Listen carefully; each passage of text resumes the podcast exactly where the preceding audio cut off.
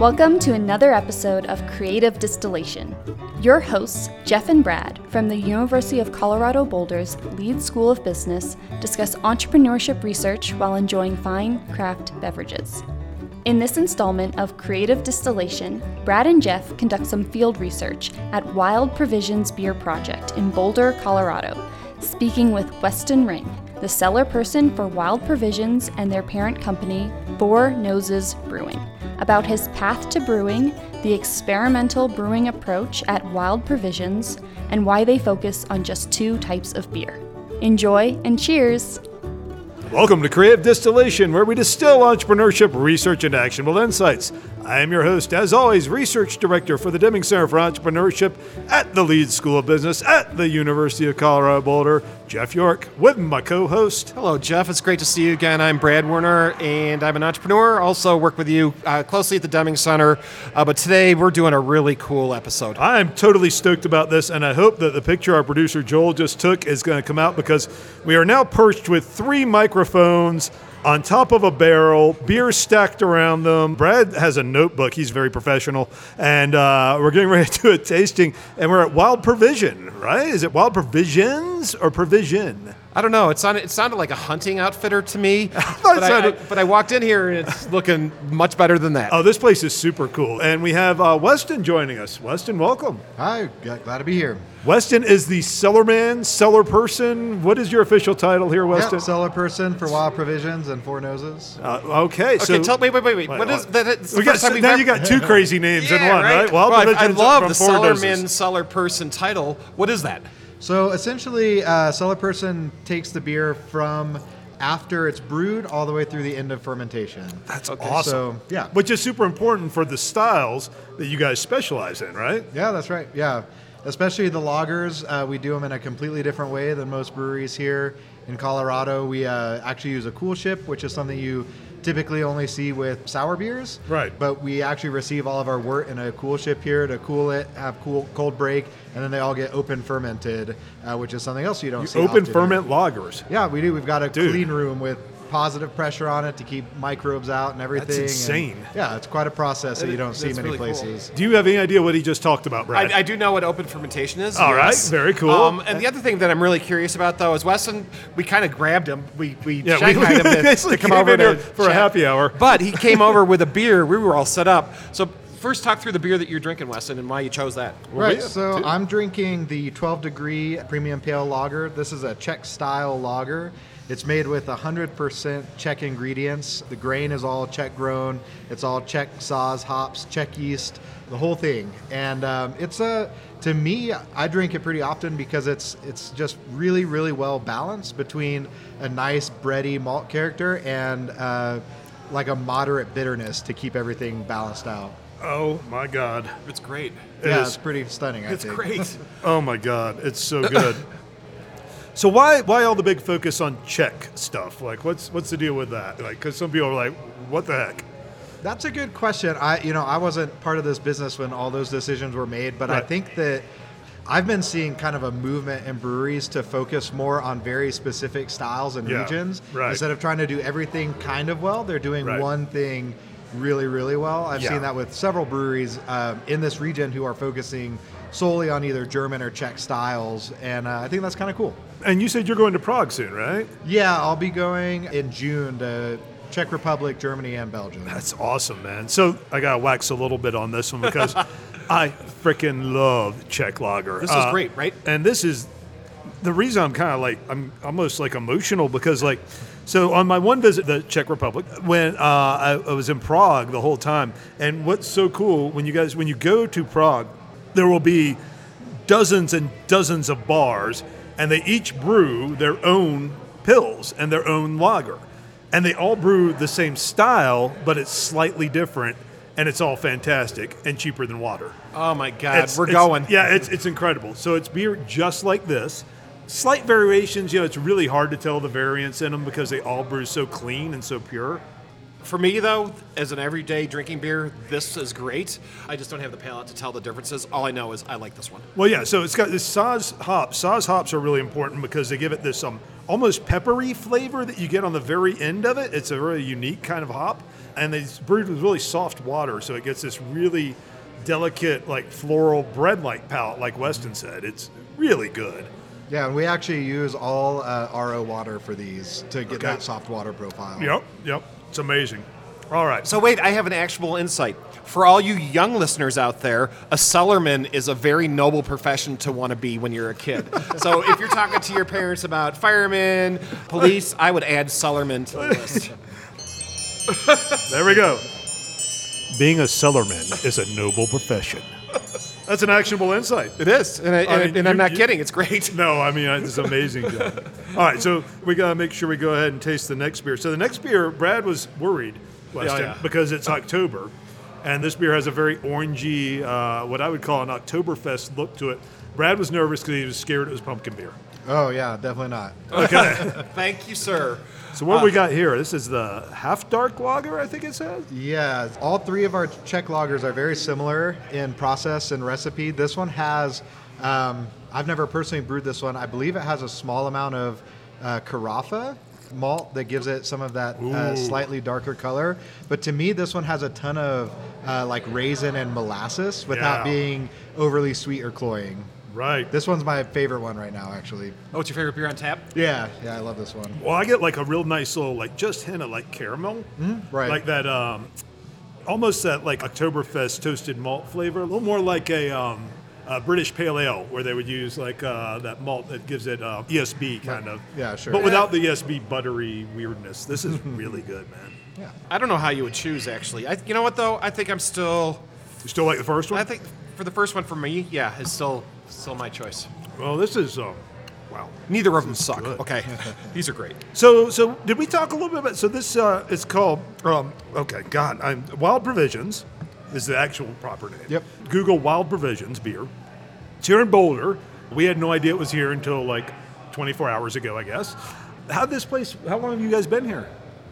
So this is a offshoot of Four Noses. Okay, Um, Four Noses is a brewery that's located over in Broomfield. In Broomfield, correct. Right. Yeah, and they wanted a facility where we could focus more on sour beers without being concerned about infecting the rest of our clean beers over there. And so they built this facility out. And, you know, this was years before I came on, but I think it's been open about three years. You're kidding Some, me. two or three years, somewhere in that range. How the hell do you do not know this? I, I, I Yeah. don't know, man. I just You'll don't have to fact check me on that because No. I could be wrong. But I didn't know. I had no idea. I think I'd seen the sign and said that looks cool. I thought it was like a Shishi Boulder or clothing mhm. store or something. You know. No, the design in here is amazing. I oh, mean, Oh, yeah, it's, it's it's like right out of Sweden, right? I mean, it's just clean. Yeah, you were uh, describing these tanks over here. Like, so we're looking at mhm. tanks. They have like a open kind of vault bottom, and then I, I, I, I don't. I've never seen tanks like this. What, what's going on with these guys? Yeah, so we've got a couple different big oak vessels here. We've got some big, uh, six large, about 20 barrel French oak, or actually American oak foeders, and they house all of our sour beers. We've also got two. They're kind of a, a cross between a foeder and a cylindroconical fermenter, where we open ferment our sours before they go into the foeders for aging. And then we've got uh, it's called a pyramid stack of puncheons, which are essentially oversized red wine barrels that are housing all spontaneously fermented uh, sour beer. Wow, is that what we're looking at here with this airlock in it? Is that the? Uh, so the one with the huge airlock Yeah. is a foeder with spontaneous beer in it, and then all the stacked barrels right next to it are also spontaneous. Weston, I don't know what episode we're on with this. This is the first episode of this podcast where someone I've been talking to about beer has told me a bunch of things I knew nothing about. It's really cool. That's Yeah. awesome. Hey, So we know that the, there's a, a large amount of breweries in the Boulder Front Range. How many people are doing open fermentation? Oh gosh, Is it Um, a lot, or is it is it a very small group It's of very small as Yeah. far as I know. I think it's essentially us and Primitive and Longmont. Right. Crooked Um, Stave in Denver. Crooked Stave in Denver. Yeah. Black Project was, but they just closed. Oh, And there's a, a Casey out in Glenwood Springs Yeah. is doing it, and you know there might be a couple others.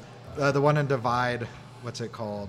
I can't remember off the top I of my can't head. But anyways, there's only a handful in the state. I have are to tell you, it. it's worth a trip in here. Well, the beer's fantastic, but checking out those kegs with all the hardware is amazing. Well, this whole place is beautiful. You were saying one of the owners is an architect. Yeah, one of the owners of Four Noses is an architect, so he designed That's the cool. space and did a really great job. Four Noses, we gotta get out there sometime too. Uh, I love it because the brewery, at least from what I know, is named after the four dogs uh, of the owners or the founders. I think it's actually the founders themselves. and their no, well, I thought it was had to do with their, noses, dogs. Their noses in the beer. Oh, their dogs' noses. Uh, something to do it. It's actually next door to a, uh, a very Boulder business. It's like a indoor doggy swimming pool. have you been over there? You know what I'm talking Uh, about? I know what you're talking about. Yeah, it's right next I, I have not. I have not taken Ranger there. It would be perfect. Dispensary on one side, brewery in the middle, dog swimming pool on the yeah, other there, side. I think there is a We do have a climbing gym next door too. So Oh my just God. round out. there This is go, like, uh, yeah. Here we go. This is all, all right. So now we're gonna go to the darkest beer we have here. I think uh, this is just a dark lager, right? Dark. dark Yep, same story as the other two. 100% Czech grain, larger load of carafa, if I remember right. Just more intense roasty flavors than Definite either of the other two. That's. Yeah, also a fantastic beer. I mean, to, honestly, I think all the Czech lagers coming out are That's really really good. phenomenal. So yeah, usually in Prague, like they'll have this one, they'll have the light and the dark, right? they'll be right. like, which one do you want? And here's what I noticed when I was in Prague. I was at this place, I think it was called the Skinned Cat, something like that, something weird. And I noticed as we were there drinking that they were giving us this uh, shot with the beer, and uh, none of the locals were getting the shot with the beer. They just were giving it to us. And I thought this was like you know some hospitality kind of thing. Turns out it was absinthe. So if they're giving you a shot and you're in Prague and like you think you should drink it, maybe you should. I don't know. you want to tell us the rest of the story? I don't remember the rest of the story. I don't. I do not know. Yeah, I don't know what happened after that. I just went back the next night to figure out what the hell we were drinking. Did not want to drink any more of it. I had to give a presentation at like I think 9:30 a.m. That's some, what they run uh, over sugar, right? When they serve it to you? they didn't know this was just as like this green liquid. They normally you do put it over sugar, but this was in like a little plastic cup, and apparently this is a uh, Prague thing. I don't know, or, or they just wanted to screw with the tourists. I don't Yeah. know, man. This uh, dark lager is fantastic. So, Weston, tell us, is there anything that we're drinking here that's on tap year round, or are these all seasonals? Most of these, I believe, are on year round. The premium pale and the dark lager for sure. Right. I'm not sure the half dark. They've been talking about brewing a new batch of it, so hopefully that'll remain on tap as well. Those are my two favorites, by the way, the premium and the dark lager. Premium and the dark lager. You going so far? Okay. Yeah. And now we've got one last one to try, Brad. And I figured uh, I saved this for last. This is the uh, the pils. So uh, Czech pils. Creative distillation brought to you by the Deming Center for Entrepreneurship. We're very big on pils. We've been big on German pils. Yeah. So I think we're going to have a conversion here. So this this is the little fur cone. Is that Little right? fur cone, So this one's actually modeled after a Bavarian pilsner. Oh So- well, we're not going to get that far away. Bavaria instead of Germany. Yeah, uh, yeah. the North German. Man, these are good. Oh God. These are really good. See, when when pils is good, like it's it's so freaking clean. Yeah. That it's almost like you didn't drink anything, and then you get that little like nice bite of the Hallertau or Tettnang hops, like those Germanic hops. This is amazing. That's really good. So, hey, Weston, can we just find you in the tap room? Are you at Hazel's? Are you any of the local brew? or- Four noses everywhere. Yeah, Four Noses is all over. Right now, a lot of our stuff you can only find in the tap room. We did just release the 12 degree pale lager in This cans. first one. So Okay. you should be able to find that around. All of our sour stuff, for the most part, is in the tap room, although I believe they're working on getting that in more shops right now. This tap room is worth a visit. Can we come back and talk about sours? Oh, yeah, for sure. Because like That's that when would it be really a, gets Brad- interesting. Brad will be less enthused, Maybe, but I know will be. though? Look at the conversion. The three years where I am with beer. Well, yeah, you're loving all these, right? So here, okay, Weston, like you're the cellar person. Like, it is bizarre to me that you guys would decide to do like perhaps the most delicate, difficult to cleanly brew thing you possibly could, uh, like a, a, a light Czech lager. Like, I mean, other than like doing an American, like you know, pre-pro lager or something, that's about as hard as it gets, in my opinion, to brew properly. And then you're going to do a sour brewery in the same place Were you around for that decision? I was not around That is that a decision, ballsy decision. I don't know how else to describe it. Yeah. A gutsy call. All I can say in my is, opinion. is we do take a lot of precautions. Uh, Holy like I was mentioning, we have a full clean room for Right. the lagers to get them through fermentation. So we do take a lot of precautions with it. But yeah, I mean, there's always some risk involved. I mean, that's just that. gutsy. I mean, when we're talking about, like you were talking earlier, like Four Noses say, oh, well, let's go do a sour brewery. Sure, yeah, you do your sour brewery. You get a little bit of a funkiness going on in your sour beer. Nobody's to know. I mean, you can't tell. But these things, like, I mean, you have any problem whatsoever, it's going to stand out like Yeah, a sore think, thumb. think of what you just said. They have a clean room at the brewery for the lagers, yeah. for the lagers. That's I mean, that's cool too. They're doing open fermentation of lagers. So when he's talking about coolship, Brad, what they do, I mean, I don't know if you know this, if you do, forgive me, but for those of you that may not know about this, uh, if you go tour like Belgian breweries, which I'm sure you'll go to like Cantillon while you're in, in Brussels and whatnot. So that basically all the, the, and I never know, is it Lambic or Lambic? I always, I hear people say both. You know, I always just hear the Americanized version, just Lambic. lambic. Yeah. Lambic. Y'all got any of that lambic beer? figure it out when I'm Put some strawberries in it. Uh, so anyway, That's a creek. Yeah, that there's a crick. Uh, so really, like lambic breweries and, and traditional lager breweries, they will pump the, the wort, which is the unfermented beer that comes out of the, the boil with the hops add, and sometimes Americans add hops there. They'll pump into a coolship, which is like, and forgive me, please straighten me out if I'm wrong here, Weston, but it's just a big, flat steel like pan kind of thing. Yeah, that's essentially what it is. And then they're letting that ferment in the open air. Normally, you've got your, your beer like contained very tightly so no funk gets in it. To uh, open ferment a lager is, man, I, hats off to you guys. This is impressive. Yeah, and we, we actually have two separate coolships here.